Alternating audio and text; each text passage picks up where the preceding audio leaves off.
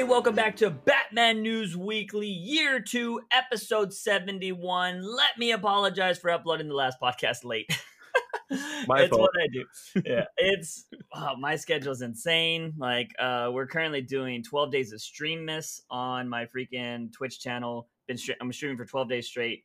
That started on Sunday, and I'm pretty sure I was like, "Fuck, I didn't upload the podcast." Dude, And, you uh, have been playing more GTA in the past three days than you Yeah. have all of COVID. Yeah, well, so I blame that on it started with my friend Flores, who we play Apex every single night pretty much. And he was like, dude, I need to play a chill game tonight. And I was like, all right, let's just fuck around and drive around in GTA. I was like, I haven't played GTA in a while, and I need to collect the million dollars that Twitch gives out or, you know, whatever until it comes out on PS5. And I was just like, all right, cool. And so we start that and we're just playing around in my arcade, and then he's all like, oh yeah, there's anime cars, and I'm like super into anime right now, and I'm like anime cars. I was like, well, I was like, I mean, I was like, let me see these anime cars. What are you talking about? And I go and I buy one. I'm like, oh, that's cool. And he's like, yeah, there's like ten. I was like, there's like ten. And I was all like, can I see them? He was like, yeah, you just gotta buy them and see them. I was like, all right. So I just started buying a shitload of anime cars, and then it that went from that to like I don't know how you are when it comes to games. I'm pretty sure you're the same way but GTA has a bunch of random little stupid shit, but it's cosmetic. Like I collected the other night, I played GTA for about five hours straight, collecting little toys throughout the whole map, and there was Oh, a hundred of them. No, so so on for me right now because I'm still trying to push through it. Mhm. Um, Ghost of Tsushima has all these little skins for like your sheath and your sword, and Yeah. like you can color your suits like different. You can dye them different colors. I'm trying to find all the colors. I'm trying to find all the collectible. I'm doing the exact same. shit. Yeah. So we've been doing that on GTA recently, and now since I bought, I literally burned ten million dollars on anime cars. So okay, I just accidentally shut down the stream. I mean the fucking podcast. How's that going? Anime cars are cool. All right, we're moving on. Um, like shit. So okay, uh, we have a lot of comic book news we got to talk about today. On top of the three books we're reviewing, which is Rorschach, Batman 105, and Catwoman. But uh, we're gonna knock out the entertainment news first, which has a lot. Basically, it's all has to do with Justice League. So you got all the info on this. Yes, yes, I do. So the really big thing was the well, the the one thing that basically blew up the internet was the fact that Snyder has confirmed he was doing another one of those live streams um, with the fans, and he confirmed that this Justice League will be a little bit more graphic Mhm. than anything you've seen in the DCEU. Um, he said that Cyborg is going to be very emotional, very angry, and you may see some parademons being sliced in half, as well as Steppenwolf fucking up some Amazons. Nice. So it's going to be very bloody, a little gory. Oh, and Batman's going to say fuck. Yeah. So Clay sent me this, and I think I just sent you like that's stupid or yeah. something like that. And Wow. honestly, the internet has like I I love my friends and I Mhm. love the Snyder fandom because yes, they can be a little out of hand when uh you know one person says one negative thing about Snyder or Justice League or whatever. Totally understand it. And you know, I'm not talking about the toxic side. I'm just talking about the fandom uh, on its own. And but the one thing that I love is I've seen so many memes about where this f bomb could come from. Mhm. I made one myself. Was the uh, uh, hey, what's your superpower again? And then Yeah. instead of saying I'm rich, just saying I'm fucking rich. Yeah. You know, just just throwing random shit out there into the Yeah. internet. It's it's hilarious. But what what are your like other than saying just stupid? What do you think? What do you think? Well, uh, for the whole R-rated stuff, or just the Batman part? Well, well, give me the Batman. Give, give the me Batman the part is stupid. It, it's stupid because I've said this many a times. Zack Snyder gets the aesthetic of Batman. He doesn't get Batman because he's all like, "Oh, he'd kill," and if there was like a real one, he'd kill and do all this stuff, blah blah. blah. like there's a reason why superheroes aren't real is because yes a lot of it's what we strive to be not what a normal person would be you know what i mean like our animalistic mentalities that we have in us are always like kill or be killed. Like that's how we are. And we admire superheroes like batman that have such a strong moral code and will that they could beat the shit out of somebody but they would never take their life because they know that life is that important. And us as humans we've kind of been like you're bad. It's okay if you die. You know what i mean? So like that's why superheroes are so admirable. And so Zack Snyder, we, we mean again, we've mentioned it many a times. He had that drunk, that little like drunken moment at his uh like showing those three days in California or whatever. Snyder Con. Yeah. Yeah. And you know, he said like uh get fucking real or some shit some shit like that when it comes to Batman killing people. And of course, I made a whole video about it saying like he doesn't fucking understand Batman. And of course, a lot of people didn't like that, but I, I still stick by that. I think he gave me he gave me that's that's the funny thing is because he gave me the Batman that I always wanted to see on screen with the like crazy fighting and stuff and the aesthetics but I still never really agreed with what Batman was doing. I let it slide because I was like, all right, this is Dark Knight Returns Batman who actually killed. I can understand that. But um yeah, the whole like this is my problem with fucking what's his name too? Um Frank Miller. Like everybody thinks like, "Oh yeah, Batman's such a hard ass. Like let's make him say fuck." Like he's to be so much if if fucks are not timed well, they just come off as cheesy and stupid in my Yeah. opinion.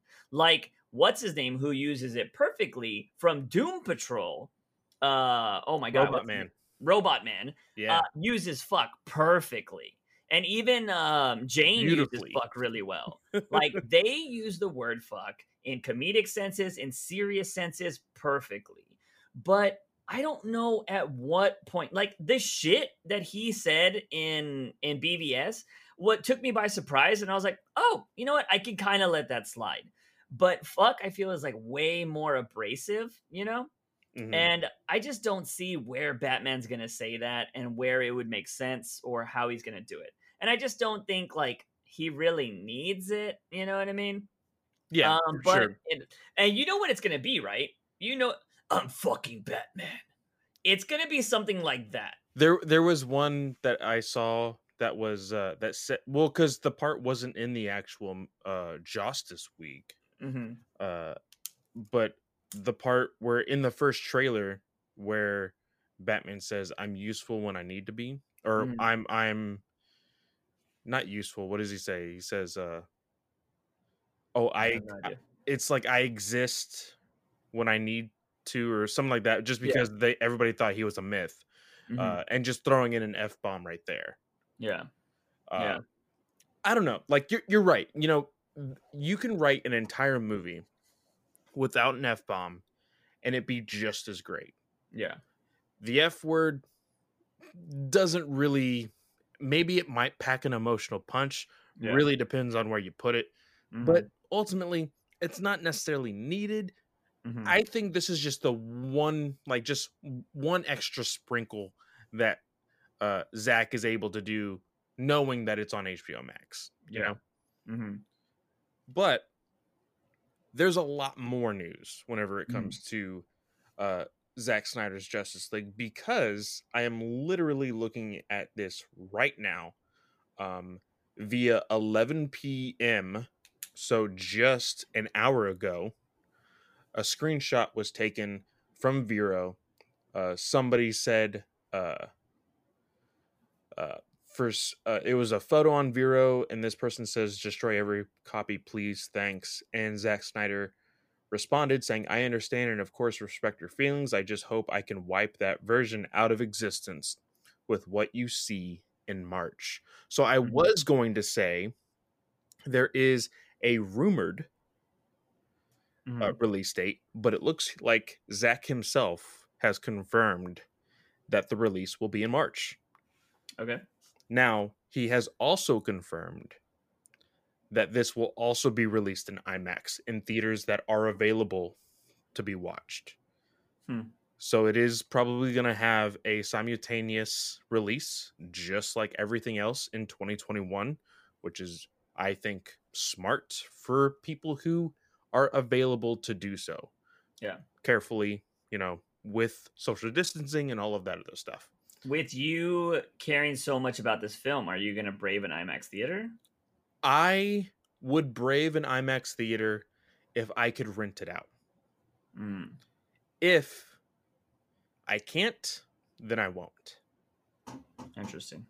Uh, just because this, I feel like, is a popular film. I know that at right now everybody's you know jonesing for you know some superhero content. So I think this movie will bring seats to a theater. Yeah.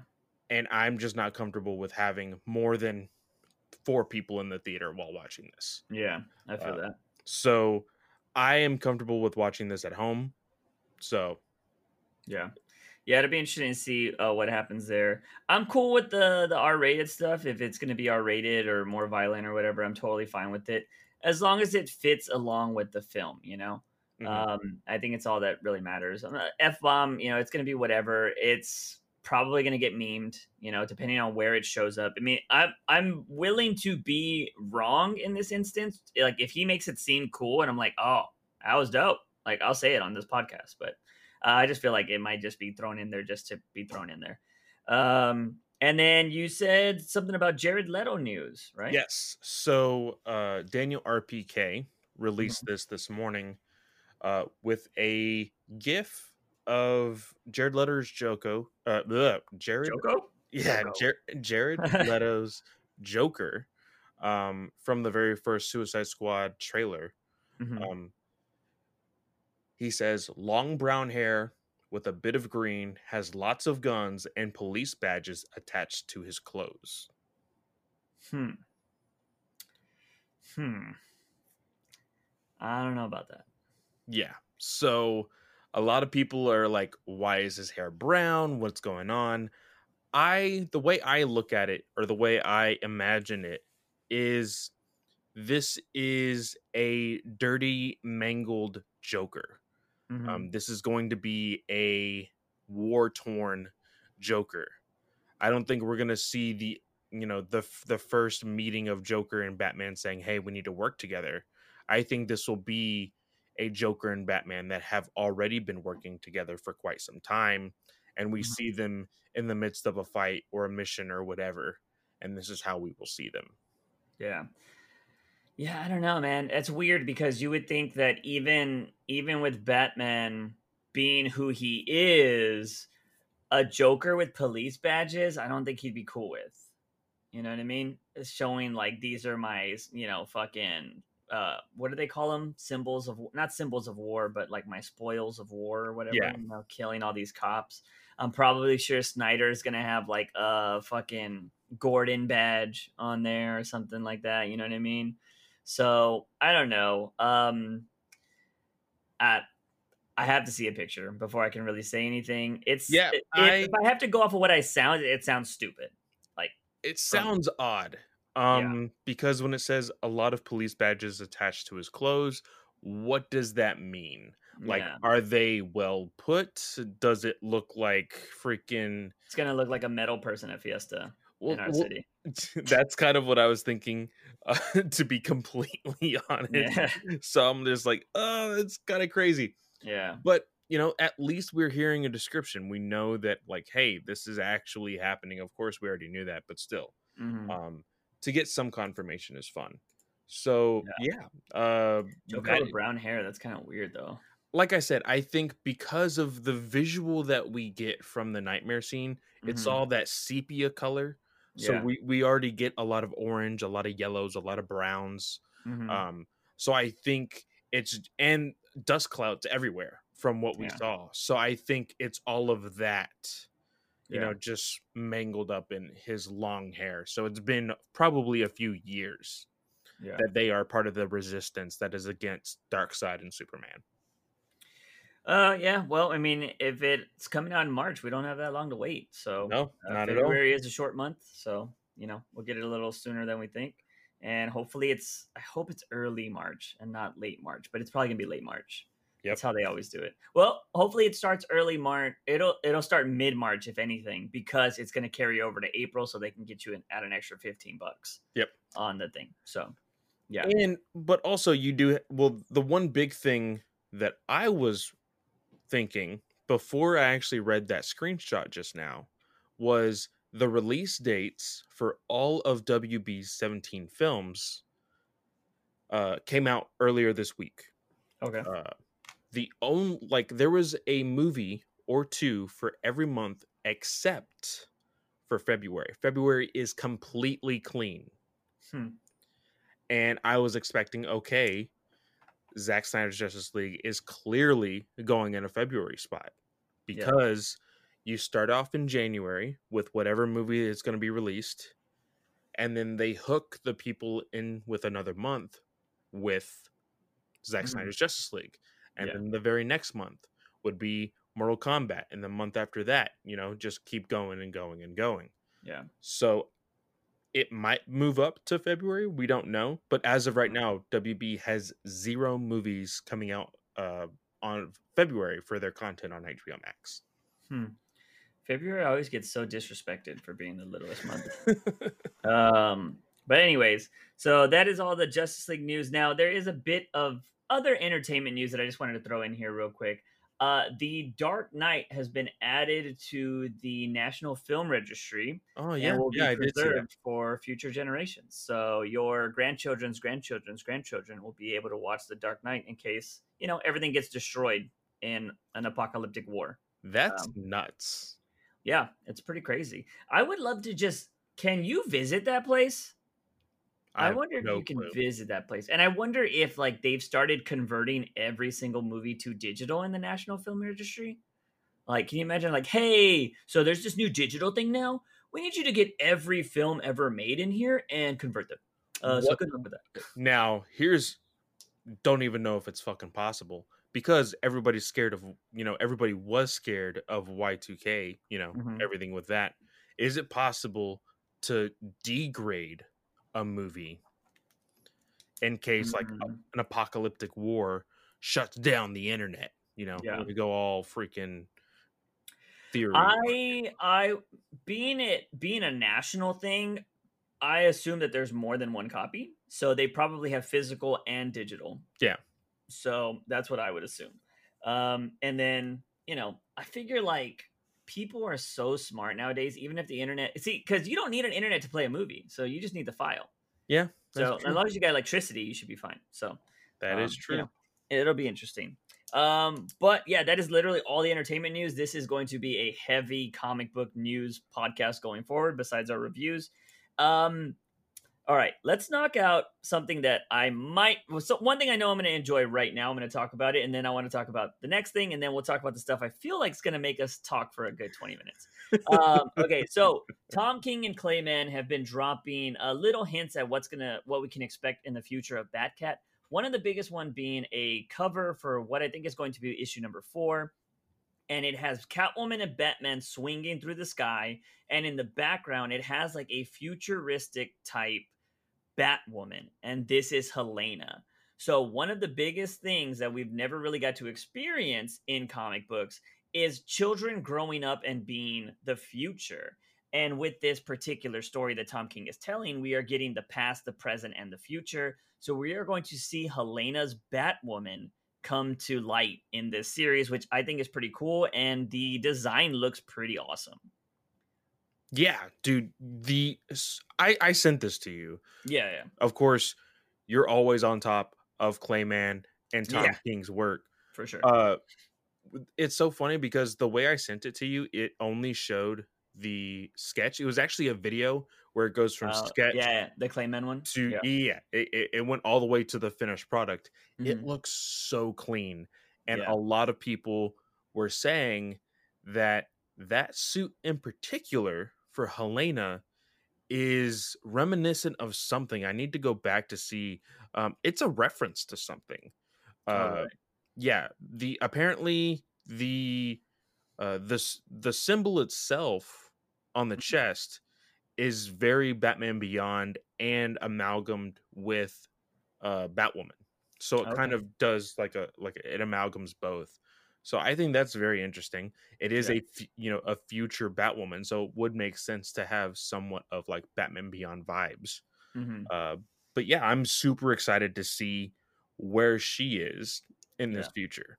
for sure. Yeah, no, I think that's going to be really exciting. Um, again, I think we have a lot more to. I I know a lot of people are fixating on the Joker thing in Batcat. I don't know if he's going to be that big of a player. I wouldn't be surprised if his stories ends in the next. Like we're to see past Joker, but I'm talking about future Joker. I don't think Yeah. it's to be that big of a deal. You know what I mean? So uh, I'm interested to see. Obviously, anything King does, we're to be talking about it one of his books later. Uh, I'm all for. So that was exciting. But you just told me about something before the podcast that since I am such a weeb nowadays, I want to know about this particular news because you say possible Batman Joker manga. Yes. So, not possible, it is confirmed. So, Okay. a new Batman manga series titled Batman Justice Buster by the manga artist duo behind Ultraman manga adaptation Shimizu Eiichi and Shimogu Shimoguchi Tomohiro Mhm. will start a new manga series in the upcoming morning issue uh 4 to 5 uh 2021 out December 24th of 2020. Hmm. So, these will not get an official translation or release in US probably for a while. So it Mhm. a little disapp- disappointing from that.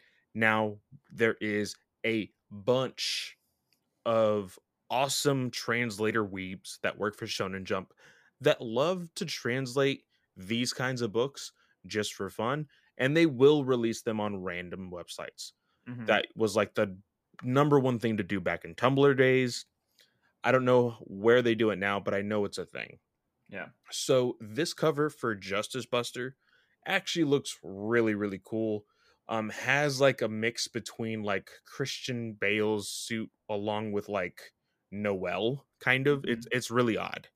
Um just look up Batman manga Justice Buster. Uh looks like a really really cool uh cover there. Now, the next one is basically a birthday present for me because it does release on January 7th of 2021 Mhm. serialized and weekly morning release January 7th. Um, this is the actual mangaka, that's what they are called, Okay. uh, talking about this. Says, I will be in charge of drawing the story One Operation Joker, where Batman's nemesis Joker struggles to raise children.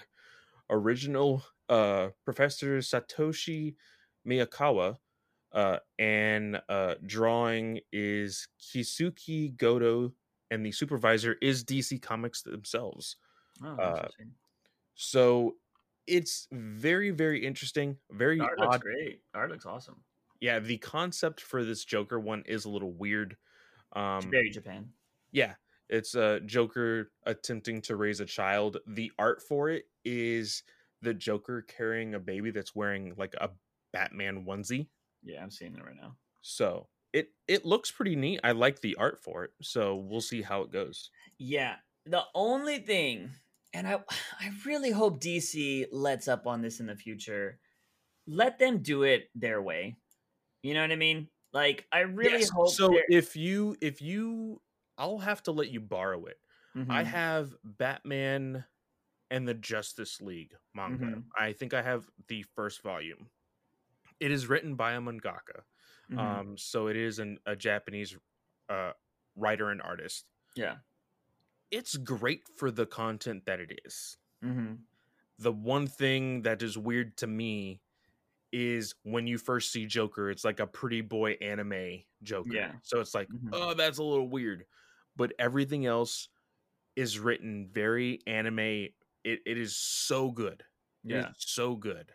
So if they let them write it like that and then Mhm. eventually have the physical release here in the States, I would love it. Like, Yeah. let's go. My thing is, is I just don't want to see them butting in to make it Americanized. You know what I mean? Like, oh, uh, those proportions for women are not proper or whatever. Like, let them just be one hundred percent anime manga. You know, like because that's and what don't that let Timmy in anywhere near this. Yes, by the way. that that's what that audience enjoys. You know what I mean? And that's what I enjoy about it too, because it's not like normal cartoons. It's fucking out there. It's crazy. They do things that are inappropriate that America would deem like, oh my god, you can't do that here. You know what I mean? Yeah. Let them just do it their cultural way because it's different. You shouldn't be like, oh, you have to Americanize it. That's not. Then don't even fucking give it to them. You know what I mean? So um, this looks dope. I would read it. I mean, that just that Batman. If that was an anime, I'd be like, oh fuck, that Dude, I'm telling you, like, so of course we've had some very negative thoughts about Batman's writing right now. We Yes. will talk about it later tonight. Mhm. But if they took the concept from that very short Batman short back when it was on Cartoon Network, Mhm. or even Batman Ninja without all the craziness, yeah, and made it into an actual anime, not a movie, but an anime with seasons, with story progression, character progression. Yeah. Batman as an anime would legitimately work, yeah, but it has to be done in the style and in the storytelling of anime, not in traditional cartoons. Yeah, You know, I agree. Um, yeah, I feel like I feel like DC hasn't like they have their hold on Batman, but they should really let him out a little bit more. I understand if you don't want him on TV and stuff. Total, I actually kind of agree with that. But manga, anime, that's not going to affect Batman's like you know, like Well, you're just going to bring in a different thing- audience. Exactly. And that's the thing that I was wanting to say because yeah, we know, we know DC Batman sells. hmm We know that Batman is universally loved. Yeah, But if you want to really stick with an audience outside of the US, let Batman go into that culture and Yeah. grasp them that way. Because here's here's the thing. I'm gonna I'm gonna bring in a little bit of Disney, a little bit of Star Wars into here, just real quick. Star Wars is doing something called uh, Star Wars Visions.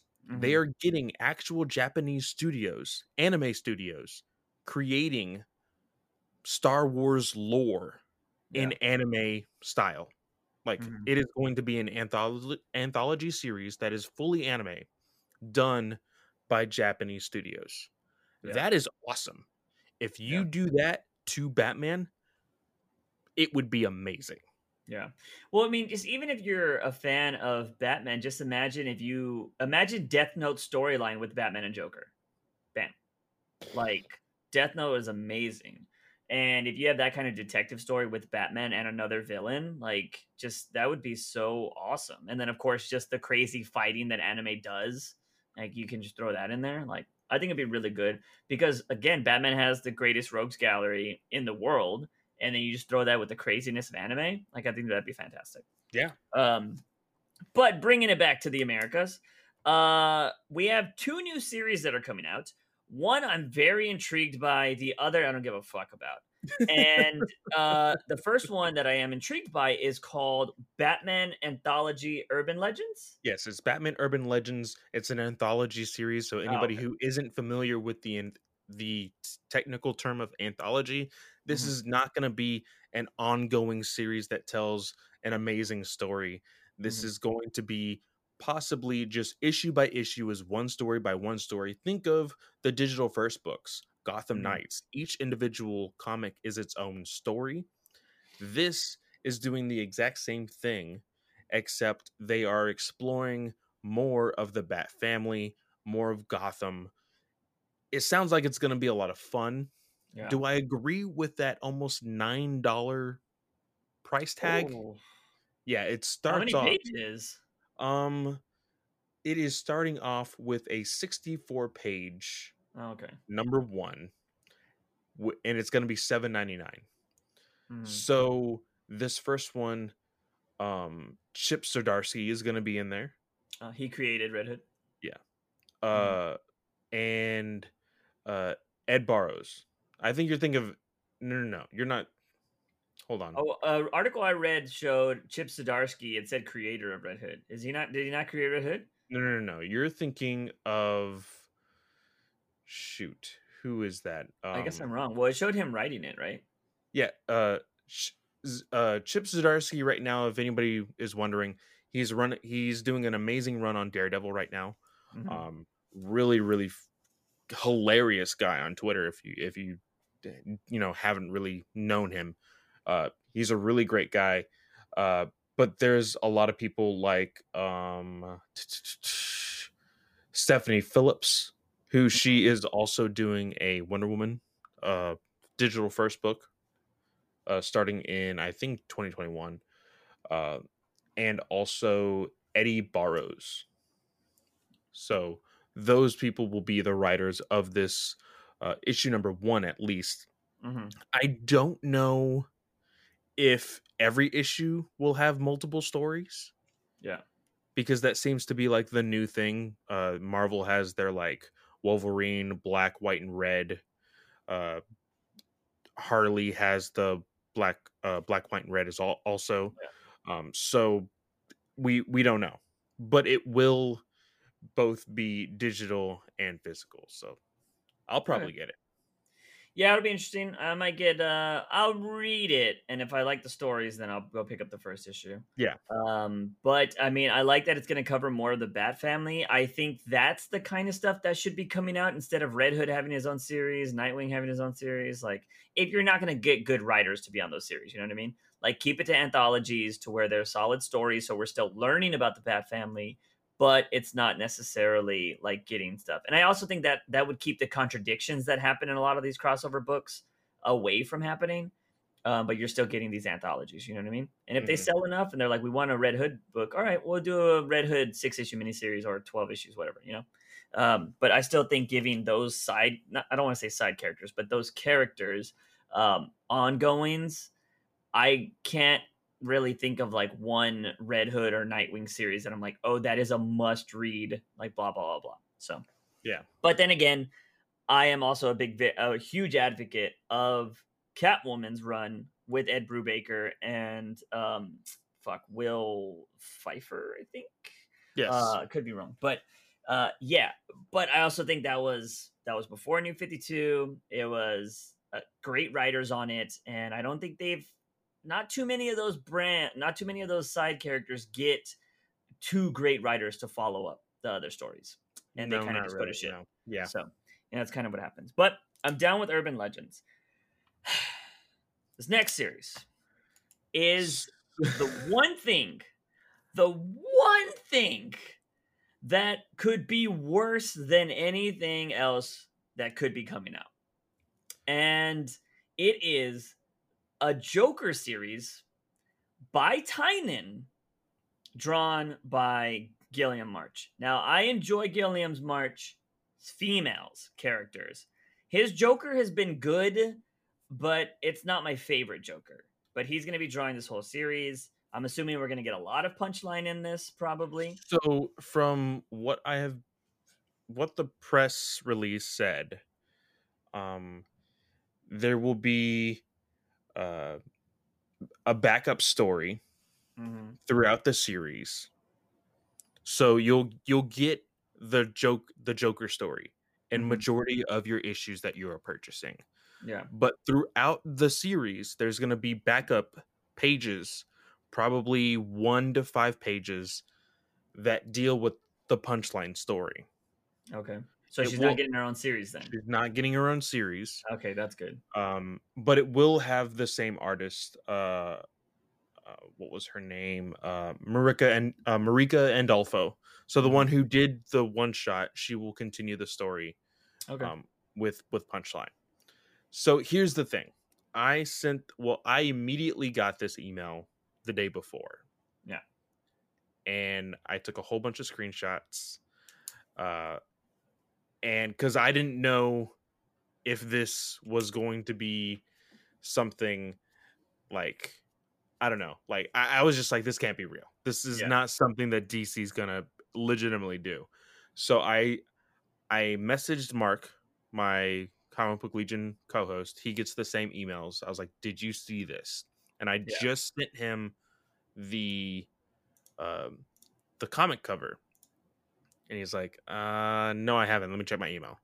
And then he reads it and he's like, "Oh god." yeah. And then I send it to you. You don't get the emails, so I sent you the press release. Mm-hmm. this book will possibly be the thorn in our sides Yeah. because it is titled Joker. What is it? Joker. Uh, I have no idea. I just see the cover has Joker with Bane on it. I can't Uh, remember the actual title, but the premise of this story is that both Commissioner Gordon and Bane. Simply titled The Joker. So, yeah, it's it's called The Joker, and the premise of this series is that he is on the run. Mm-hmm. Bane and Gordon are going after Joker. Mm-hmm. Here's my problem. You had Tynion for once had a really good short story Mm-hmm. and that Joker Warzone that Joker just fucking just basically belittled Bane to be the most minuscule thing in Gotham City. Yeah. He literally like just shrunk him down to a freaking flea and was like, "You are nothing Mm-hmm. because of this." And we praised this story. We did. We praised it because holy crap, it was actually good. Yeah. And now you're gonna try to make Bane this big pissed off like beast of like, oh, I'm gonna go kill Joker. Yeah. It doesn't make any sense. So, I to play devil's advocate, I think Bane would try to find Joker because he was threatened by Joker, and he'd be like, "I'm going to kill him before he kills me." I think that's just a logical, like you know, these kind of guys are both alpha males, so he's going to want to go take him out. But I don't think that's a story you should have been telling. The reason why is having Bane just go about doing his thing with maybe not caring about Joker and being like, if he comes by, I'll kill him. You know what I mean? Yeah. And just like having this mindset, but every once in a while showing that he's actually thinking about it. You know what I mean? I think that's a better story to tell. Not necessarily having Bane being like, I'm going to find him and I'm going to crush him with my bare hands. Like, I don't think that's the best thing to do. I think you could have built Bane's character a bit more, especially after Tom King just fleshed out Bane so much. exactly. And here's the exact opposite. Gordon. Mm-hmm. The last time we saw Gordon, well, technically, the last time I saw Gordon was he was jokerized by the freaking Batman who laughs Yeah. in the Hall of Justice prison. The Mhm. last time anybody else has saw him was in Batgirl number 50 with freaking Barbara. Yeah. He was totally fine. And he was totally fine. There has been nothing with Gordon. Mm-mm. And now he's just going to pop up and be a regular part of the DC universe like like nothing happened. From from what I heard was this is Gordon trying like to catch like the last bad guy or something like that. Like he it's his mission to just catch Joker finally and just end And then retire? something, I guess.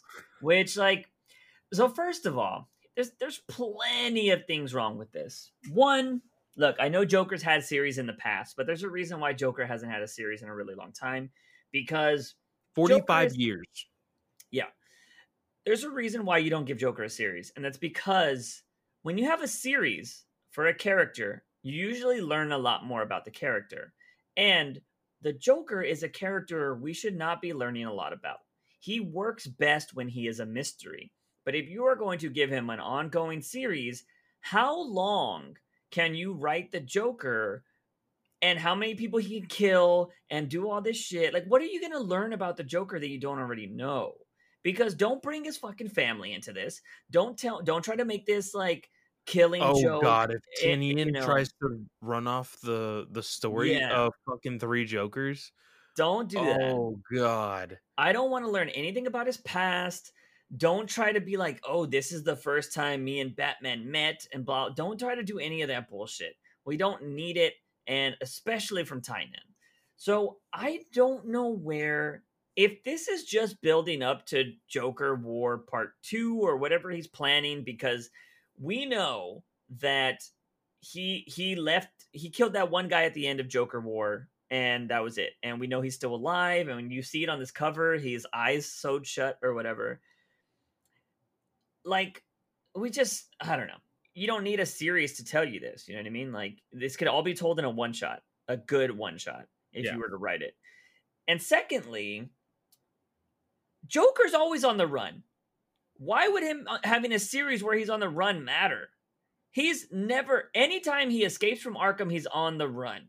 It's even when he's in Arkham, he's still in trouble. He's never been cleared of his sins where like he has he's always on the run. Why would he leave Gotham? Why would it be any different? Are we going to see him traveling across the world? Is he just going to be hiding in Gotham? Why has Batman not found him? Like Batman knows he didn't die.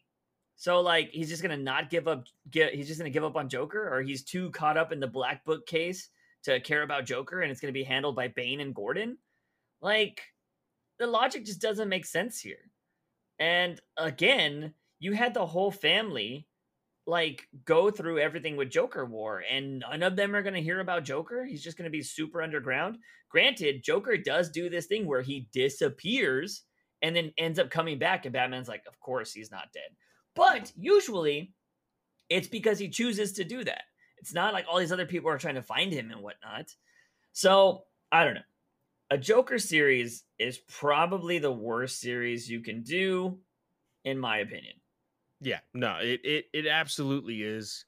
Because he, here's the thing you've said this before as a Batman fan, I've said this before as a DC Comics fan that since 2017 has read more DC in my entire life. Like, Batman sells, but when you put too much Batman, mm-hmm. Batman doesn't sell. Yeah. Yeah. Like it just doesn't.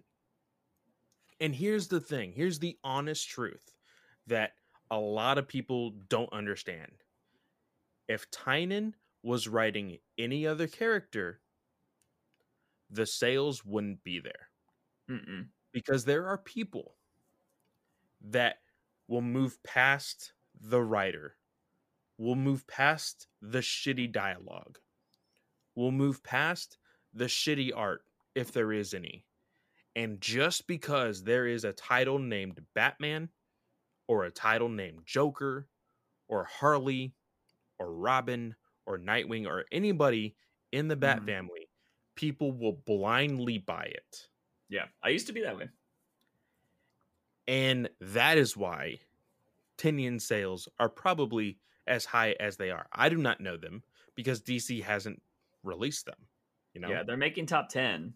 Yeah. So, um, yeah, I don't know. Um, there are always going to be people that like a particular writer. There are people that like Tynion because he's a disciple of Scott Snyder and they're super in love with Scott Snyder, the way I'm in Mhm. love with Tom King, you know? Although I will criticize Tom King when I don't like something about him. Yeah. Um, I've met a lot of people that will not criticize Snyder no matter what. Yep. He could literally throw shit on a paper and they'd be like, ha, that's such a Snyder thing to do. That's so fantastic. Like, it's great. I, I love that he did that.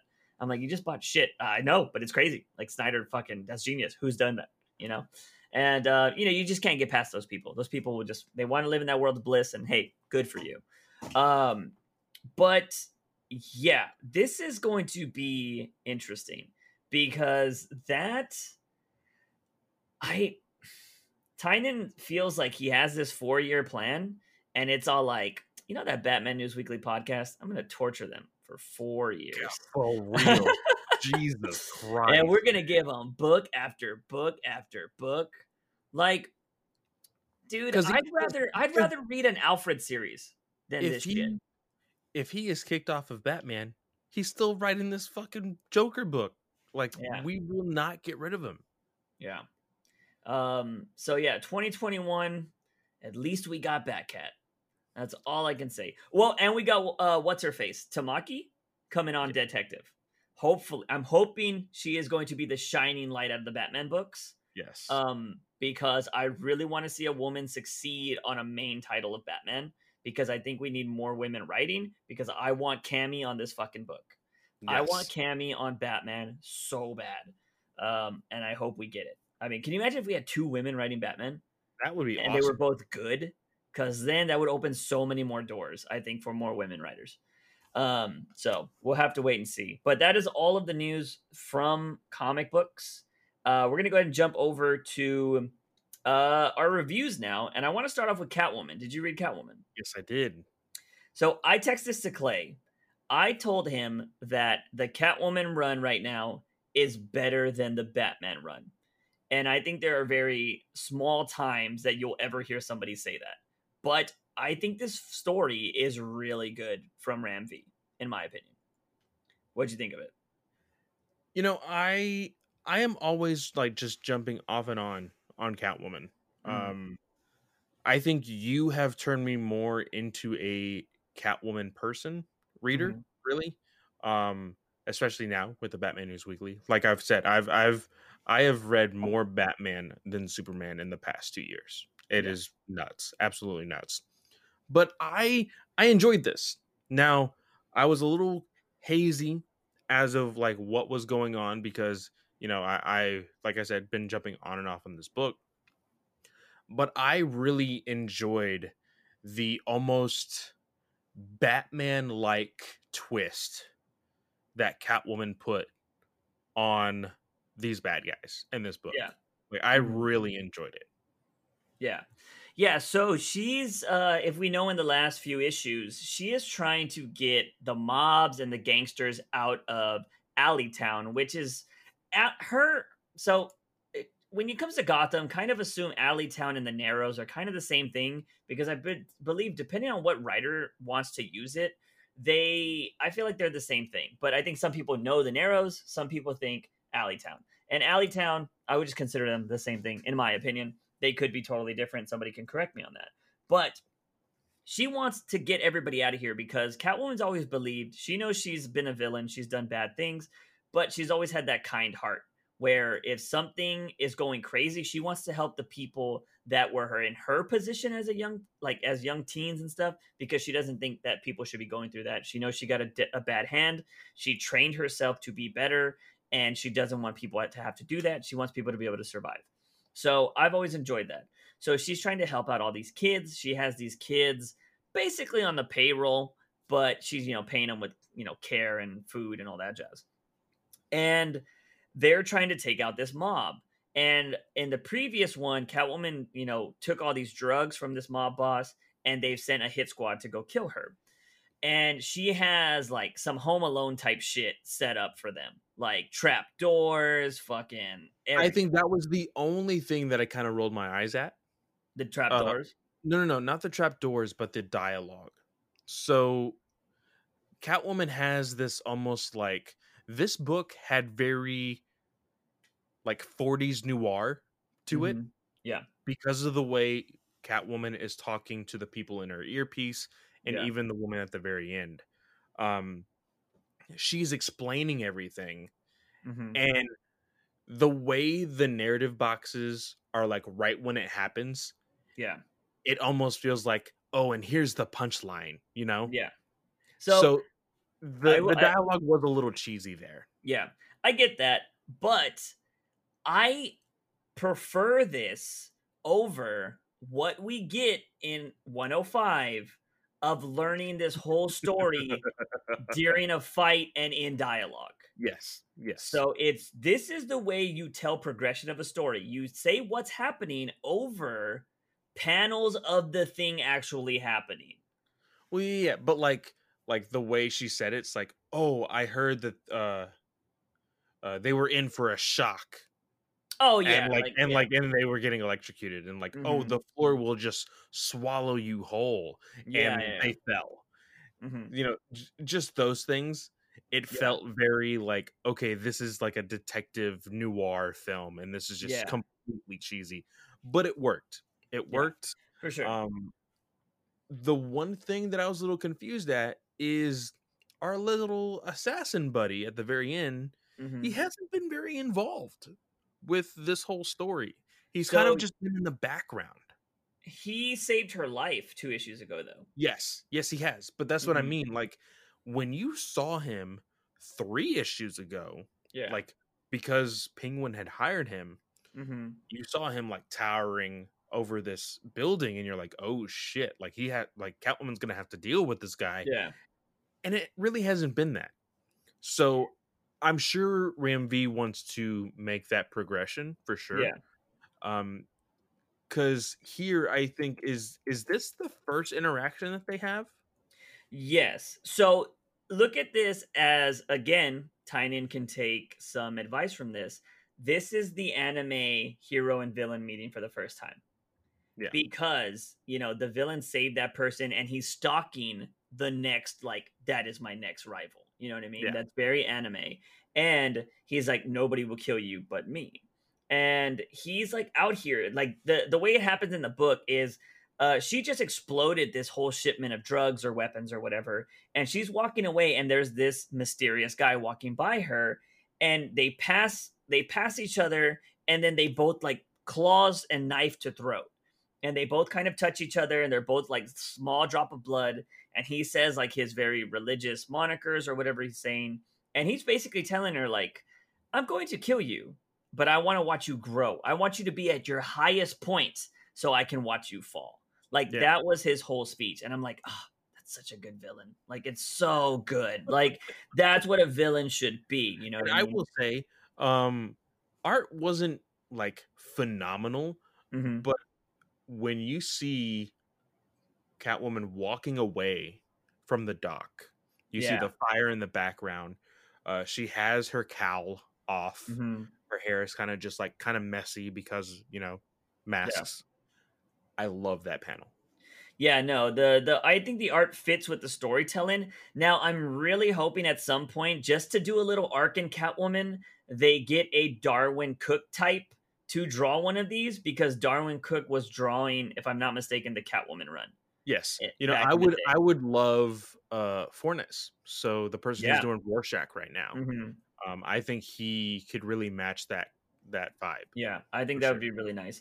Uh, now, the one thing at the very end was something that kind of irked me a little bit was this new drug that they're trying to bring into Gotham, and it has poison ivy in basically a big ass beaker. And I thought Ram V and Tynion were talking to each other. For real, because she was free and angry at Harley, apparently. yeah, but is also helping Harley right now because she said go to this place to find Harley. Yeah. Arkham. Yeah. So, um, I mean, I don't know if this is But once again, Tynion- this is the conversation that everybody's having online right now is what comes first, story or continuity? Most people a lot of people hard- like you and me would love continuity because it would really vibe well with the Batman and Catwoman book, right? Yeah. Eh, yeah. They they would be in conjecture with each other. But a lot of writers don't like continuity. They feel like it's restricting and so they want to Yeah. tell whatever story they want. But the only problem is is that they want to use the same characters that are in this shared universe, but they Yeah. don't want to act like they're in this shared universe. I would love to have a longer conversation about this, but I feel like those writers that don't care about continuity are never the good writers or never great writers. Yeah. Because I feel like as a writer, your thing is to tell a good story with what you have. It's called creative writing. And you're supposed to be able to take something and make it a good story no matter what. And I've always said that. I've said that as like since I've been growing up since like the fourth grade. Like I think that you can tell a story about anything in this world as long as you really think about it. Like if somebody's like, all right, there's a woman, she's sad, and there's a potato, come up with a story. And I think somebody could write a fucking amazing story about a sad girl that and a potato. Like I genuinely have you have you have you never seen that Pixar short where the woman makes the little dumpling and it becomes like turns to life? Yeah, Yeah. exactly. Boom. exactly there. so like it's uh you know and and i feel like that's the problem here right everybody's like oh man if i put ivy in my story people will love it oh if i have like the sex scene with catwoman and batman people will love it i would love it but for the most part like it's just i don't know i feel like those kind of people are the ones that never write great stories Yeah. um because like now granted you can go the tom king route but Tom King has fucking ran through the shit. You know what I mean? He had to do it with Snyder. Like Yeah. he's like, all right, I got to fight in this box because Snyder's writing his story. I can't do this stuff with Grayson. He's a spy. Grayson's a spy right now. He's not Nightwing. He's not fucking any. He's not Robin. He's a fucking spy. I got to write this story. You know what I mean? And he's built himself up to being one of the best writers in fucking DC or in comics. Period. So um, yeah. So that was Catwoman. And now let's move on to a story that I feel is a lot lesser than Catwoman, and that is Batman 105. Um, how crazy is it that that sentence just left your mouth? You know, if I was growing up during the Brubaker, who was writing Batman during Brubaker? Like, uh, was it Morrison? It had to have been Morrison, right? Had to have been. Because didn't Morrison write for like eight years? Yeah. Yeah, so might have been Morrison. And granted, that was probably Morrison some of his best work. So yeah, I I'd probably put Morrison and the Brubaker Catwoman run on the same level. This mm-hmm. I think Catwoman's on a higher level here. Yeah. So um, but yeah, for the most part, okay. Clay, I didn't. I I've been really bad about reading books early lately, and Clay sent me. Uh, this is Batman, and it was the fucking Wizard of Oz skipping through like a thing of flowers. Yes, and I was I like, sent, what? I sent this to you, to Mark, and I sent it to my uh Geek Ultimate Alliance network mm-hmm. that I'm a part of. Um, only me you and Mark get the books early. So I just told them, hey, if y'all want, you know, my Geek Ultimate Alliance network, I told them, if you're wanting to read Batman this week, this is what you're you have, you know, to look forward to. And all of them were like, what the hell does that even mean? Mm-hmm. And then most of them read it, you know, this week and they're like, oh God. Yeah. People, listeners, here's the thing. This idea that this this stupid stupid idea that tynion wants to make this murdering psychopath into Batman's Vegeta. Mm-hmm. Yeah. His his Sasuke. Mm-hmm.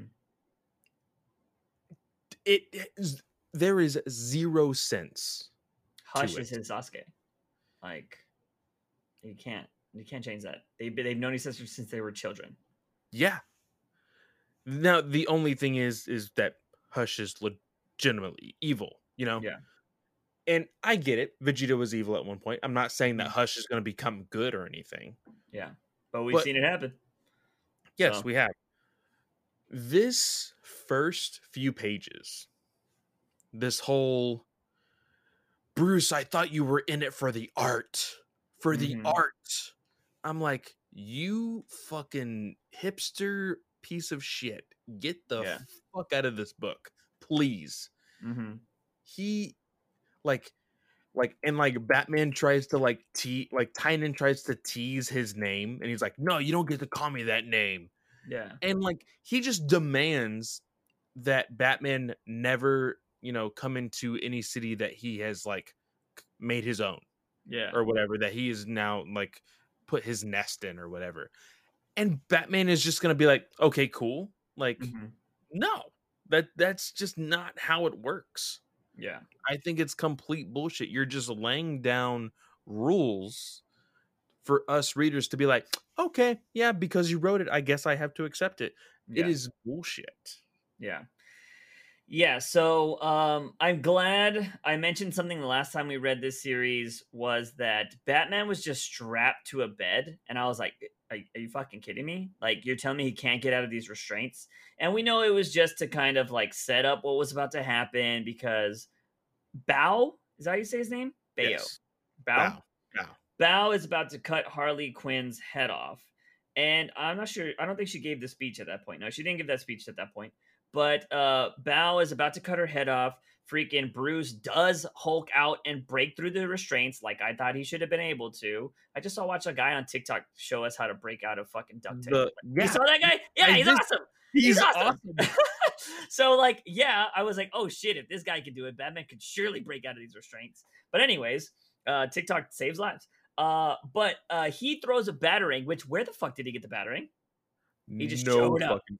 Uh, it, Batman just has a battering. And here's here's the thing. I don't know if they mentioned it last uh issue or not, but if Ghostmaker knows Batman oh so well, they're Mhm. best buds. Don't you think he would have been smart enough to say, "Hey, I'm gonna take away your utility belt"? Yeah. Yeah. Yeah. I mean, even Joker and everybody takes away his utility belt. That is is taking away his utility belt. yes. And like, whatever. I mean, you could make an argument at the end of this that maybe he didn't necessarily want to do this, whatever. But here's, yeah. here's the thing: the whole purpose of taking off his shirt, Mhm. like, there was no point to it other than Well, like he did have surgery. He did have surgery, to be fair. minor surgery, like stitches. Yeah. But, you know, usually when it does come to surgery, you cut off the person's shirt to operate. So I don't want I know we I know we hate Tynion and I know we're doing going through this, but I'm trying 'cause, to like, I show was- people I like, was trying to like, I was even trying to make sense of it last time, and I was like, oh, you know, Uh-huh. it's kind of resembling the whole Ra's al Ghul fight, you know. I agree with that because that literally happens. That whole sword fight happens. So Yeah. that was spot on.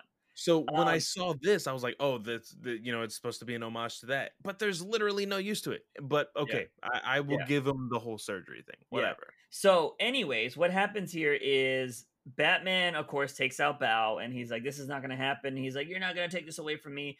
We learn that Harley was there when his parents were killed by the Joker. And that's why he hates clowns. That's what we're told. And then for about six, five to six pages, about five pages, we hear this story about Harley just saying, you know, she's talking about the trauma story. Like, I, you know, I love Joker because I thought he made me feel powerful and like nothing we did mattered because he was giving me power. But I found out that he was manipulating what you've heard a million times from Harley. Yes. And he, she's telling that to Bao, which is totally fine. This is what happens with victims when they speak to other victims. They're just trying to relate. So I understand this. But, but I don't give a fuck about Bao to care about this conversation because all I've ever known about him is he kills people and that's it. I've never found out like you haven't shown me how the Joker killed his family. You haven't shown me like anything in Joker War that made me care about this kid. I know nothing about him. You just told me everything from this little Harley conversation. And Harley's like, Batman, you have to let him decide if he's going to kill me or not. This is my decision. And then, of course, he's like, "Ah," and he, "Ah, I'm not going to do it. And he doesn't kill her. Like, I would have been, I probably would have been more okay with the comedy route where he goes in to stab her and she's like, what the fuck? And like gets stabbed a little bit. And she's like, you fucking did it. Like, you know, I would have been Yeah. more okay with that. Yeah. Because you could have got I- away with that you could have gone away with Harley being like, I didn't Yeah. actually think you were gonna stab me, you stupid kid, and like there'd be a fight. You know, I That could totally see that. But instead, you try to get this like overly emotional thing, and like you said, there is no connection. There Mhm. is nothing that has me wanting Bao to not kill her Yeah. or to want to kill her. There, like, just because you tell me, "Oh, I had a tragic story," Mhm. doesn't make me care. I have to see it. If I would have saw Harley slit the mom's throat, then I You're would have like, "Oh shit!" oh, oh my god, I could relate with that. I would also want to kill Harley. You know what I mean? But you're just telling me. And this is Tynion's biggest thing. And this is from the school of Rock Snyder. This is what Snyder does. He doesn't show shit. He Yeah. just tells you. And I'm like, dude, this is the laziest piece of shit writing that you can do. and and I I will admit to this. Recently, I've been going really heavy and hard on my Marvel reviews over at Weird Science. Mm-hmm. Uh, I write them. Go check out the website. Uh, the one thing that has been super popular in the last three years of comics is telling and not showing. Yeah. This is a visual medium. Mm-hmm. there is a lot of things in this book right now in 105 that I am looking at right now that I do not need that Mhm. you could put in that one flashback panel Mm-hmm. of Harley doing something to Bao's parents Yeah. or even even showing that it was Joker not even Yeah. Harley maybe Harley's in the background you know laughing it up doing whatever being the psycho Harley we always knew Yeah. you know but there's nothing No. You know what this comic book should have started off with instead of that whole like we could do things together. Let's start in a small Asian town. That whole flashback of them coming up to the agreement of like you never come to Gotham, I never come here. It Yeah. should have been Joker and Harley killing Bao's parents. Yeah, it should have been the flashback. Mm-hmm. So that way we're like, okay, this is what he is pissed off about in all these issues that we're, you Yeah. know, we've been reading. And especially from the moment you see Bruce walking into the plane and then the very next one that says Arkham Asylum now, we see Mhm. Bao's ha- with the sword like right above Harley's neck. Like Yeah. going into that transition, you would have been like, oh shit, now we know the stakes. Now we know what the fuck is going on Mm-hmm. that would have been a better transition and we would have cared Yeah. rather than what we got and that's not Mhm. even the worst part No. so this whole thing with harley goes down Bao's mad he cries like a little baby and leaves arkham asylum Mm-hmm. and then bruce tells harley you need to leave too there's somebody that i need to talk to Yeah. and Ghostmaker is there. They're about to start this big sword fight. They go at each other, and like you said, they start to talk Mhm. and talk and talk and While talk. fighting and getting stabbed and, And- all of this. sliced in the freaking like freaking liver and all these different things. And then all of a sudden, Batman smiles, makes a small comment, and is like, "Join me." Mm-hmm. What? Yeah.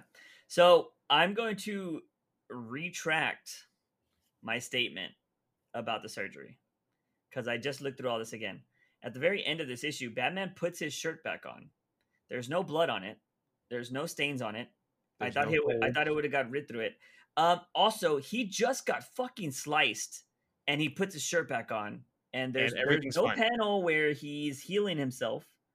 Um, and he just No, put if, the shirt if- back on. If you look where he got stabbed, from the angle that he got stabbed, we actually see that side again when Mhm. he picks up his shirt. No Yeah. blood, nothing. And we see it again when he says, "Don't leave Gotham. Stay. Help me make it better." That's the side that he got cut. Yeah. In this major battle, all we see is the stitches mm-hmm. from earlier. We don't see any brand new cut. Yeah. Um, so I rest my case. This is supposed to mirror the Ra's al Ghul fight.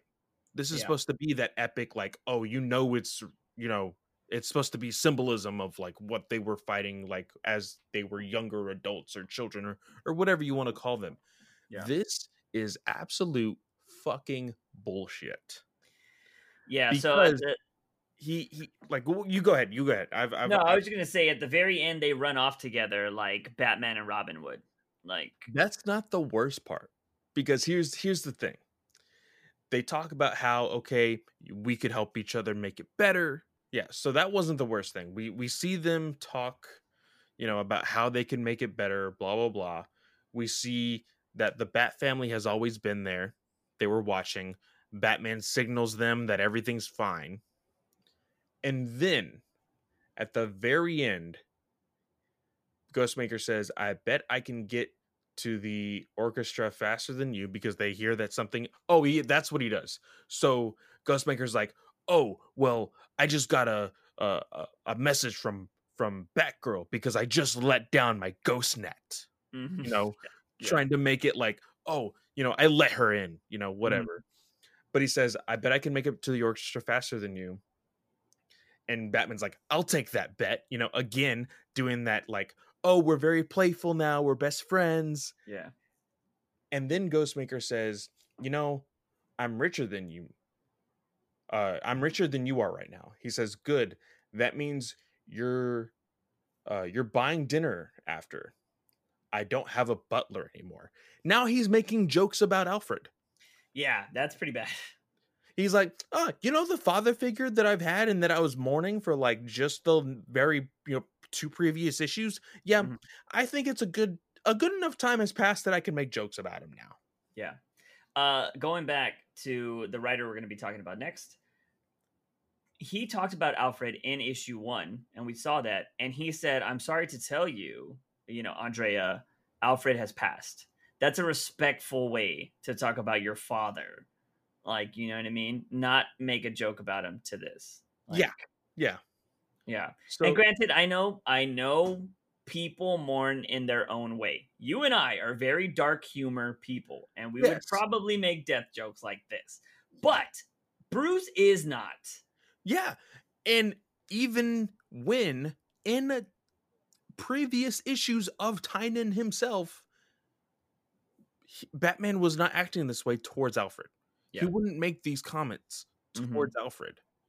Yeah. especially with a murdering psychopath that he has now become best friends with. Like I made the stupid gif of fucking Step Brothers. and It's like, oh, did we just become best friends? Yep, for no fucking reason. Like that's Yeah. that's like there is oh, this pisses me off.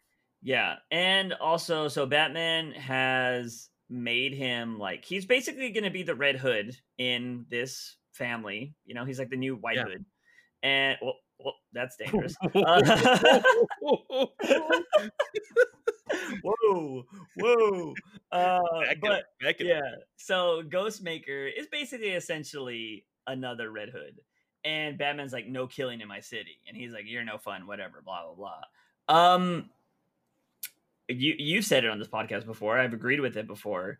When Batman came across Red Hood, not even killing Penguin, but shooting him in the face, he beat the ever living shit out of him, and like, uh, yeah, it was just like I couldn't believe it, and and he made him get out of Gotham. but with Ghostmaker, he's like, oh, you're an old friend. We'll laugh about it. We'll have Yeah. dinner together. We're fine. Yeah, Bullshit. I yeah, it's I don't fucking know, man. Uh, we're getting two series from this guy yeah. in the future. You want to Um, you want to turn this to Catwoman Weekly? Shit, might as well. Fuck, I wish there was a Catwoman anime because then I could be like, yeah, there's so much things to talk about in a Catwoman anime. God, dude, she's making her own harem. Like I'd be all into it and shit. Like fuck, uh, Batman. You know what, dude? You could make a Batman harem fucking anime with the amount of people he has, just all fucking badass women around him, and they're like, "We want you, Batman." It'd be hilarious. And he's like, "No, I must protect Gotham. I cannot have your sexiness around me." I'd watch it, make it DC, allow it to happen. Oh, Um, anyways, going back or going over to a writer I think we enjoyed reading way more than the current Batman run, we have Rorschach issue three from Tom King. Um, now you, we talked about this last time. You were the one saying that you feel like you need to read a lot more of these in advance, or you need to just read a lot more of these to really have an opinion. What did you think of this issue? this issue holds very well on its own. Yeah. Very great visual storytelling. very great visual storytelling. Now, um, you need to understand that Tom King, especially nowadays, really loves to do this like almost like what Batman's Grave was doing in the very beginning of theirs, where Mhm. like the person is thinking or or or, or reading something and he's visualizing it. This is what the detective is doing Mm-hmm. because you quickly find out that the story of Lauren is that her name?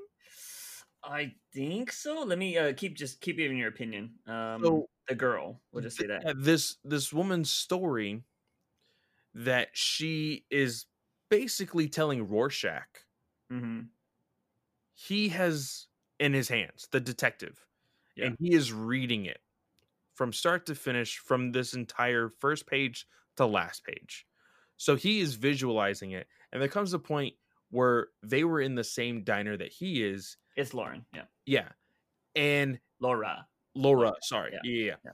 and it, there comes a moment where like both laura and rorschach are looking at the detective Mhm. and they're kind of having a conversation with them Yeah, so good yeah. Like if Yeah. this was animated hmm or even like live action, if they if they I'm asking too much. I know I am. Mhm. But if they were t- if if HBO Max was to say, "Can we adapt this to a Rorschach series on hmm HBO Max?" Yeah. and I see this episode, Mm-hmm. oh man, it would be so good. So, can we can we just jump to the? Uh, let's not jump to the end. I want to talk about that nine panel spread so bad with her dad. Oh, okay, Fun. yeah, yeah, yeah. so good. Um, but anyway, so we're yes, we're he's reading this notebook that he found in the last issue, if I'm not mistaken. And what basically this whole story has to deal with the cowgirl that you've we've seen in the pra- the past two issues, which is Laura. So we're learning about her, and we learn about her father. And this did give me the one thing I did. So Turley, right, the president that almost got assassinated, is the Trump of this story. I Right? guess so. Like again, I think you need to read this all in one go. Yeah, You yeah. really do. Um, but because uh, this guy's having coffee in a diner that's very rural. Uh, for those of you that are listening outside of America, in America, it is kind of known that a lot of rural people that live in rural parts of states and stuff like that are usually very Republican. They like they have certain values. You know, they're you know religious. That's not everybody, but for the most part, at least in Texas, Yes. at least in Texas, it, rural counties are very Republican, and they are also the people that were going for Donald Trump in the elections and stuff like that. And we know that Tom King has been writing political stories as of late. Yep. So I was confused because I was thinking that Turley was a Democrat. But now that I'm reading and thinking about this more, I'm like, no, it makes more sense that he's Republican Mhm. because even in the Watchmen era, Nixon was the president and he was hardcore Republican or whatever. Yeah. So uh, it's very interesting. Anyways, so I that's just something I noticed this time. I was like, okay, because the diner woman says like, oh, you've met Turley or you've worked for Turley or whatever. Tell that man he's doing a really good job. You know, like old school, like oh, he's doing such a bang up job, which is what a lot of Trump followers feel the same. Um, and so interesting, we have somebody that is supporting of Turley, or I mean, maybe no, she's probably a lot younger here, but um, we see a guy that we think would support a Republican Party, and he's talking about how he's he admits that he murdered his wife because the octopuses got to her, like the Yes. squids. So again, we have to remember this is a continuation of the original Watchmen series yes, as well as the Watchmen TV show. yes, So first we see her as a little girl. Mhm. She's practicing her shooting. The father tells the story about how he even as a military man like, you know, he could he could probably, you know, line her up with all these guys and, you know, she would still be able to kick their ass in shooting yeah, you know, whatever. Then it gets to a point where he is like, You're old enough. I need to show you this thing that I have in this basement. Mhm. Your cousin, she's like eight. yeah, your cousin's the same age. She barely knows how to read. Like, Mhm. you are smart. You you have it. You Mhm. you have this gift. You're special. And I told your mama this. Your mama laughed. And I said, It's not a laughing matter. And as soon as I saw that dialogue, I'm like, Mhm. oh, I wonder why the wife isn't here anymore. yeah. well, a couple panels later, we see this huge freaking gun, like uh, I don't even what would you uh, uh, underground shelter thing, Yeah. hmm full of guns. It's like an armory. Yes, and he's like, eventually, I had to kill your mom. It was because the squids got to her. Yeah. You wouldn't understand now, but you just need to understand that they can control your mind. hmm And of course, I can't remember fully from Watchmen. It's been years. I haven't read Watchmen since high school, to be completely honest. Um, there wasn't a large amount of evidence. I think there kind of was. I, don't- I don't know. I do know, of course, fucking Ozymandias was all Yeah. over that shit. But, you know, because of the fucking crazy people like this dude, y- you well know that there is a lot of people like this. Yeah. And so we now see the freaking what do they call themselves? They call themselves uh the minor militia, Yeah. which was basically a whole bunch of parents got their children to become soldiers. Yeah. It's nuts. Again, for those people that are not from America, there are This people that do this. yeah, there are parts of the country that that was one of the biggest things about this story. This story showed how children can be made into something by their parents. Yeah. Like a lot of kids are not given the choice to be children. Their parents are like, you have to live by my ideals. You don't have freedom of choice. I'm trying to protect you. And we see this happen a lot when, you know, there is a gay kid in a religious family, or there is like a family that is very political, but their children are thinking about going the opposite viewpoints. Like there's, it, it happens a lot. But you do have these conspiracy theory type families. It's also big when it comes to racism that the kids are brought into that. They're raised in that, so it's all they know. So Yeah. they don't know from right from wrong. They're like, "No, you're wrong because my parents taught me this way." This is exactly what's happening with this girl here. She knows all about guns. She knows that squids are bad and that anybody that doesn't believe what she believes has been taken over by the squids, which is the scariest mindset you can think of. Oh yeah. And Eh, but again, let's just let's just say it how it is. mhm, Throughout 2020, mhm. Trump can literally say anything.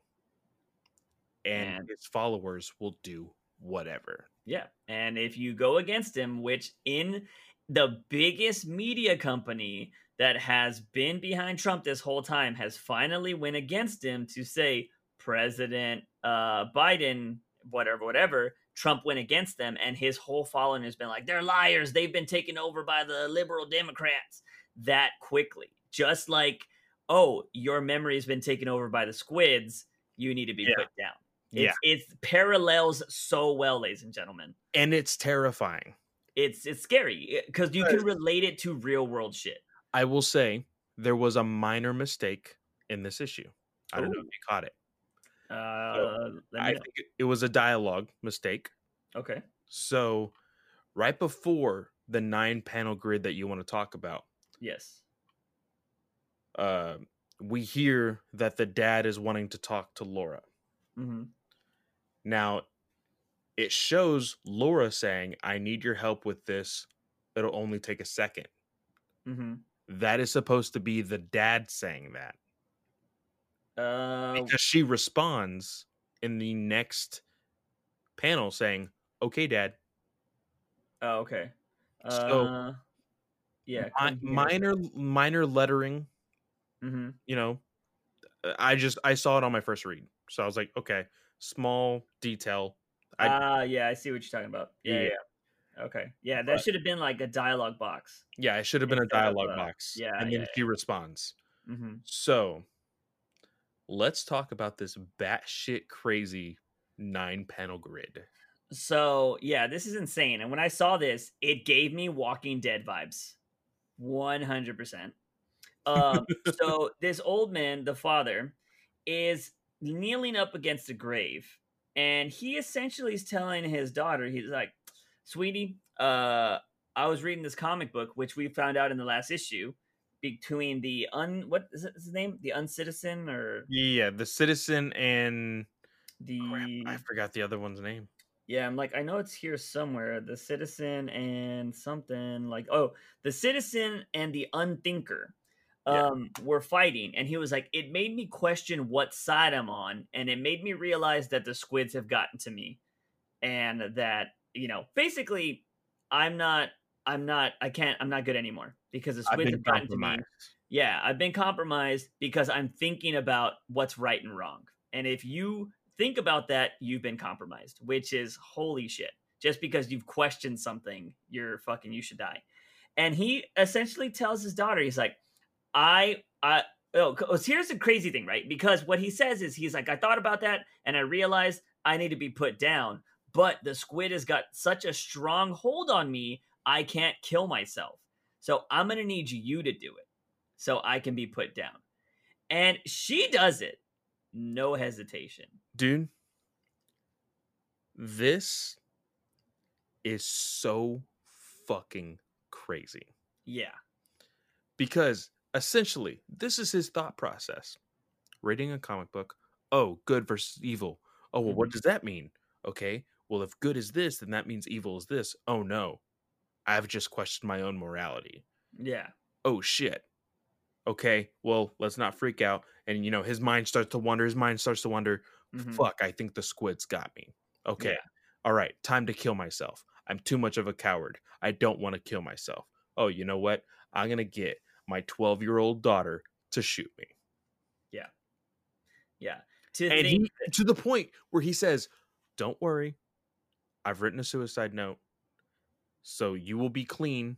I just need you to shoot me, put the gun in my hand, and then go to your aunt and just you know act all upset, and they'll call the police." Yeah. Fucking insane. Yeah. I'm very curious. I wanna. I'd have to look into this on my own. But if you, because the way they, she gets, he gets shot right in the fucking point blank, like in the middle of the head, not point blank, but in the middle of the There would forehead. there there would be evidence that sh- that somebody else shot him. because wouldn't your hand just drop the gun, or does it say clasped? You know what I mean? I'm very Depending- curious. Depending on your nerves, Mm-hmm. everybody's different, so we don't know. Yeah. But also, just because I've watched way too many criminal shows, gun residue would been on, would have been on his hand. Yeah. Gun residue that close to his face Mm-hmm. would have been on his face as well. Yeah. Like there would have been all these signs Mhm. that you know, even the way the bullet hit his forehead, like Yeah. it wouldn't match up with any angle that he could have hit. You know, Mm-hmm. how far the bullet went in would really depend on how far the Yeah. gun was. All, all sorts of things. Now, Mm-hmm. granted, this is you know past the 80s because that's when you know freaking It's modern day. They mentioned 2020. Well, n- this would be in the 80s. Yeah, around that time. no, this would be in the 90s. Oh yeah. Oh, she's about probably about 20 or so. Yeah, this would be in the 90s, probably early 2000s. Mm-hmm. Yeah, yeah, that makes sense. That makes sense. So, you know, modern guns. Granted, there is dialogue in here saying that a lot of people wouldn't question it. Yes. So, Yeah.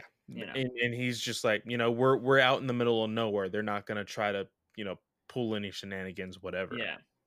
The only uh, the only thing that I question mhm, in this I think it's more of a visual thing, mhm. but it is a little bit of a nitpick. He should have been completely eroded when they come and see him later ah, when she's but- an adult. yes, but that is the thing. Remember, it's the person telling the story. I think that's where the story kicks in. The visual, Yes. I think that's where it's kicking in because I thought the same thing. But I think it's this is the detective thinking that oh she probably went to go visit her father Mhm. again, and he's just she's just she would visualize that he's still there, um, and she does like bend down to like kiss it. So I think that's that manipulation of the mind and the story going on there. So it's not actually physically happening. That's how I read it. Okay. Um, but yeah, so she kills her dad. She goes, we see her put the gun in his hand, and then she kisses him. She says, I love you, daddy, with this bullet hole in his head. And she walks away. And then we see panels. She comes back as an adult with Rorschach. Yeah. And um, and then that's when we start hearing more about the story. And that's when you really get the sense of like she's talking to the detective, and the detective is kind of like paying attention and responding. But it's this weird, like he's visualizing everything. and even Rorschach like turns around. It's like I don't know. Yeah. What do you What do you see? What do you Yeah. think? You know. And through throughout the story too, you're seeing what happened in the first issue where she got murdered when she was going to snipe yeah. the president. So they're throwing that in there, and all those panels are in bright red, which I thought was really cool. Yeah. because Really, really like- nice visuals. Yeah. So this was fantastic. I'm so glad that we're having Tom King stories to read during this whole time because holy crap, if I haven't been reading something that's actually stimulating my mind in comic books with some of the news we've got for f- post future state, I I'd be very grim 2021. Yeah. me. Um but yeah, I obviously, you know, I fucking love this kind of shit. But this issue was fantastic. And again, when I read Tom King stuff, I read it as how, how it would play out as a movie or a TV show. And I think that's how he writes. And I think that's why it's so good. Because it's like, oh, if this was done, like you said, if, dude, if this was done on a TV show, like, holy shit, this episode would be insane. And I think that's kind of what he writes. Like, you can adapt his stuff so well. Yeah. And, um, you know, he's been talking a little bit about what they're doing with WandaVision, how they're taking uh, that whole, like, oh, I'm glitched out. He, now, granted, he did, he, I think he used Mr. Miracle's dialogue. Yeah. He, from WandaVision. He, he was kind of joking around. Yeah, with, yeah, yeah. So, but it wouldn't surprise me if those writers were like, "Oh, why don't we take what he did in Mister Miracle and apply it to this?" You know what yeah. I mean? Because like that fits more with what we want to do instead of what his vision story was. You know what I mean? So, um, and that way they don't really have to pay him anything either. So, yeah. you know, they're just like, "I eh, would just steal that idea." But uh, for the most part, I thought this was fantastic. Again, I think the art fits so well with the storytelling, and yeah, dude, if this was a series and we were following this detective through this whole thing about Rorschach, I think it would be fantastic. But I also think this would fit so well as a kind of like true detective, how they don't follow the same detectives, but they follow another story in the Watchmen universe. I think this would be fantastic as a season two if we didn't get the Black Lives Matter kind of season two. You know what I mean? Yeah. Like, I think that'd be kind of cool. And I think it's there's no confirmation of this. We've assumed it, but and it kind of fits, feels like it fits that way. But it seems like Tom King watched Watchmen the se- first season, and he was like, "Yeah, my story is going to fit in this world." And oh yeah, I I I honestly think that's why they chose him to mediate the conversation. Lindelof with Lindelof yeah. at fandom. Lindelof made it mediated the conversation. Yeah, yeah, yeah. Yeah, and um, you know what? I hope Lindelof comes back. Even if even if he just does a one episode special for Black Lives Matter in the Watchmen universe, I think it'd be fantastic. But I still think he probably would want. He's like, ah, just give me a whole season. Fuck it. Yeah. Um, I still hope they get him to come back somehow because like I it, it probably wouldn't happen until after COVID, but um, I still think Watchmen that that series for those what was it, ten issues, ten episodes, 12? Yeah, I think it was uh, it was ten episodes. I've been wanting to go back to it. Yeah, some of the best TV I've watched in a really long time. Yeah, like it was fantastic. We would watch it at work. Like we were, dude, it's gonna start. uh, I got an oil check coming up soon, but uh, like, uh, really, we would just fucking try to watch it at work because it was fantastic. Um, and I'm glad we are at least getting something in comic book form that can continue that universe. Yeah. Um, yeah, man. I don't. It, Tom King, like, it's very rare that I've read an a I've read somebody that I've enjoyed a majority of their work, and uh, you know, I'm glad. I'm glad. I, I'm glad I'm somebody that enjoys Tom King. I feel so like bad about people that don't like his uh, stuff, and I don't know if it's a petty thing or they're just not like their brain is just not interested in it. Like, I'm very curious about it. Well, I've always said Tom King is the Rian Johnson of DC. Mm-hmm. Like, and it's very cool, or at least it was very cool because I think now it's calmed down. Yeah. But at a time, it was very cool to hate Rian Johnson. Yeah. You know, it was mm-hmm. just something that, like, oh, I'm going to make a Rian Johnson joke. And if you don't laugh, then you're not cool. Yeah. You know? And that is what Tom King is. Tom King mm-hmm. is that person now. And it'll, shit, I, I I've seen so many people so many people praise the fact that Batcat is out, so yeah. that way they don't have to read the ongoing Batman title. Yeah, how fucking crazy is that? Yeah, um, it's true, man. Uh, and I think him bringing Batwoman as Helena into this, mm-hmm. maybe maybe we'll see a little bit of future Damian in here. I don't know if he plans on doing that. That would be interesting to see where Damian's at. Um, yeah, I don't know. I think this is gonna. I think that's where he's gonna end Batman. I don't think he's gonna continue writing after that, besides like one shots or mini stories. Yeah. But for the most part, like I've always said this, I think in like ten years, Tom King's Batman story is gonna go down as one of those must-read top Batman stories of all time. Yeah. Um, just because he did something with the character. I don't think Tynion has added anything to the Batman character besides punchline. That's all he's added. That's the only thing I think will keep him going is punchline. Nobody's gonna give a fuck about Ghostmaker a Bao after this. Nope. No. I will, because I'm gonna kill one of them. But other than that, nobody's gonna give a fuck. I don't even care about Ghostmaker. Like, I wouldn't even probably put him in my run. But Bao, I think they missed the mark on that, just like they missed the mark with the designer. I don't think you can bring the designer back. I think he's too far gone. It would be extremely hard to do that. Um, yeah. uh, I'm still waiting to see how Batman learned to lose. Just throwing that out there. Um, and, and Jim Gordon not being crazy. And, you know, is Joker going to get his eye back? And, you know, so much, so much stuff that I've left to question. Uh, I'm still waiting for the fucking Justice League. What happened after that one issue where they just disappeared? Um, That's the truth. You know, like I don't oh, know. Oh yeah, we didn't say it here, but I mean, it's not that important. Bendis on Justice League. Nobody's gonna read it. Yeah, not at all. Um, who's writing the the crazy Justice League in Future State? Oh, uh, you're talking about um the Crime Syndicate. Yeah. Let me look at it. The Crime Syndicate is getting a Black Hal Jordan, if I read that right. Um, uh, that Justice League, or is it the future Justice League Bendis is writing is getting a Black Hal Jordan? I was just like, how does that work? Did is it just a new league member that was named after Hal Jordan? Like I was so uh, confused. Andy Schmidt. Schmidt from New Girl. um, uh, let me let me look up this name to see what they have written. Yeah. Anyways, um, yeah, I don't know. It'd be very interesting to see what's gonna what's gonna happen with that new. Uh, that I think that's one of the one books that I am really intrigued by is that one for sure, to see mm-hmm. what it is because it's like an evil Justice League as the. I think I heard somebody saying it's the most dangerous Suicide Squad to date. Okay, so Andy Schmidt has written a whole shit ton of GI Joe and Transformers. Oh, okay. Yeah.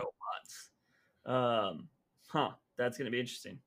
Uh, yeah, I'm excited to excited to read that. Yeah, um, and then uh, next week, uh, we have Detective Comics and Batman White Knight presents Harley Quinn number three.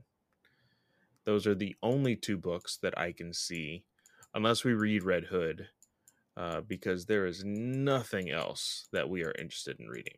Maybe we'll dive into some digital um, first. Batman Beyond, his final issue, is this uh, upcoming week, this next week. We didn't even cover the last issue. Uh, no, but this looks like it may just be a one shot because the other story has already ended. Huh? And a yeah, like so that one story that we were going to talk about, yeah. the uh the one where Bruce or that uh Terry came back in time. Yeah. It ended in two issues. It was super quick. It wasn't like a traditional like three or four story arc. Huh. Um, so the very next one was this one, 50, and it just seems to be like a just a one off and it's guest starring Wonder Woman. Old Wonder Woman probably from mm. the future state. But the cover looks like a young Wonder Woman, so it might be an immortal Wonder Woman. So that'll yeah. be That'll be interesting. Um, yeah, I don't know. We'll uh we'll have to decide. Hopefully, we'll get some like really big entertainment news or something, and we can just yeah. run off those two books. But that is yet to be seen. Um, but uh, remember there was a rumor of us oh, possibly oh. getting Catwoman's suit. What happened to that? Yeah. Well, the one thing that we will have next week because it will be Christmas is our top ten. No shit. I need that list again our top 10 comics of the uh, year of 2020. Mm-hmm. Uh, I can share you that notes again. I, yeah. uh, I, I, there are going to be like check marks. Those are mine that I'm trying to like. That'll help me out because I'm pretty sure we're in the similar mindset, but yeah. I don't remember I, uh, half the trash that's been. exactly. Exactly. Yeah. So, um, um, yeah, so be on the lookout for that. We will have our top 10 uh, issues of the year of 2020. God, it's Christmas already. I know, dude. It is Shit. insane. Yeah, this year's been nuts. But even minus COVID, just changing my lifestyle has been insane. so the last three weeks have been nuts. Like, I think Saturday was Saturday was only two weeks since I had quit. And I was telling Clay right before this podcast started, I feel like I've worked more in this last three weeks than I have in like eight years of that previous job. Um, just because when you're when you're on your own and you're not getting a steady paycheck, you're just like, well, every day is work day. So Yep.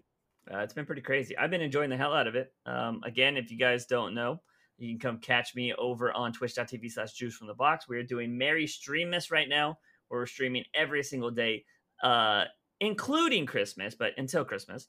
And uh, yeah, it's been it's been hella fun. It's been uh, really fun. Oh, by the way, if you're listening to this podcast, uh, I made a stupid random just thing that uh, if I get 500 subs by I'm saying the end of the year now, but I put Christmas, uh, I'll shave my head.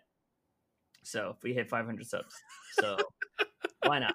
So just throw something out there to close out the year if we hit it. But we're at 203 right now, so it's not uh, not that far fetched. So if you guys want to come spread some Christmas cheer and have me shave my head, uh, help me. hit I need to see a bald juice by the Uh, end yeah, of the year. nobody has in a long time, so it'll be uh, it'll be interesting. But uh, yeah, you can also check out my link tree uh, if you want to see any of my other stuff. Clay, what do you got coming up this week? This week, I do in fact have a uh, uh, Fanboy Comics podcast episode coming out. I also have an episode of uh, Comic Book Legion. I will be talking about almost the exact same books that we talked about here, uh, maybe one or two different ones. Uh, really depends.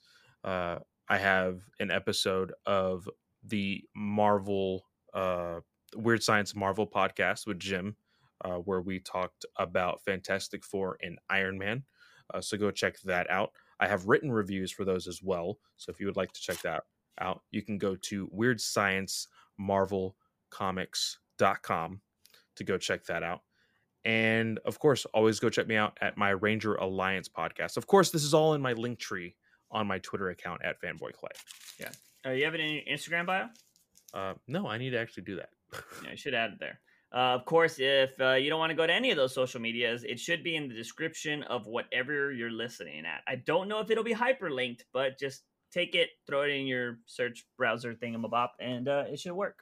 But that is going to be it, ladies and gentlemen. So again, next week will be our top ten uh, Batman comics or Batman family comics of 2020. So definitely come check that out to you know just kind of see what we thought of this year. Granted, we are missing three months almost yeah. of content. So there's no telling what we could have got, but we'll still talk about what we did. And uh, that's going to be it, ladies and gentlemen. As always, he is Fanboy Clay. I am Juice Wayne. Remember, Batman is awesome. News Weekly.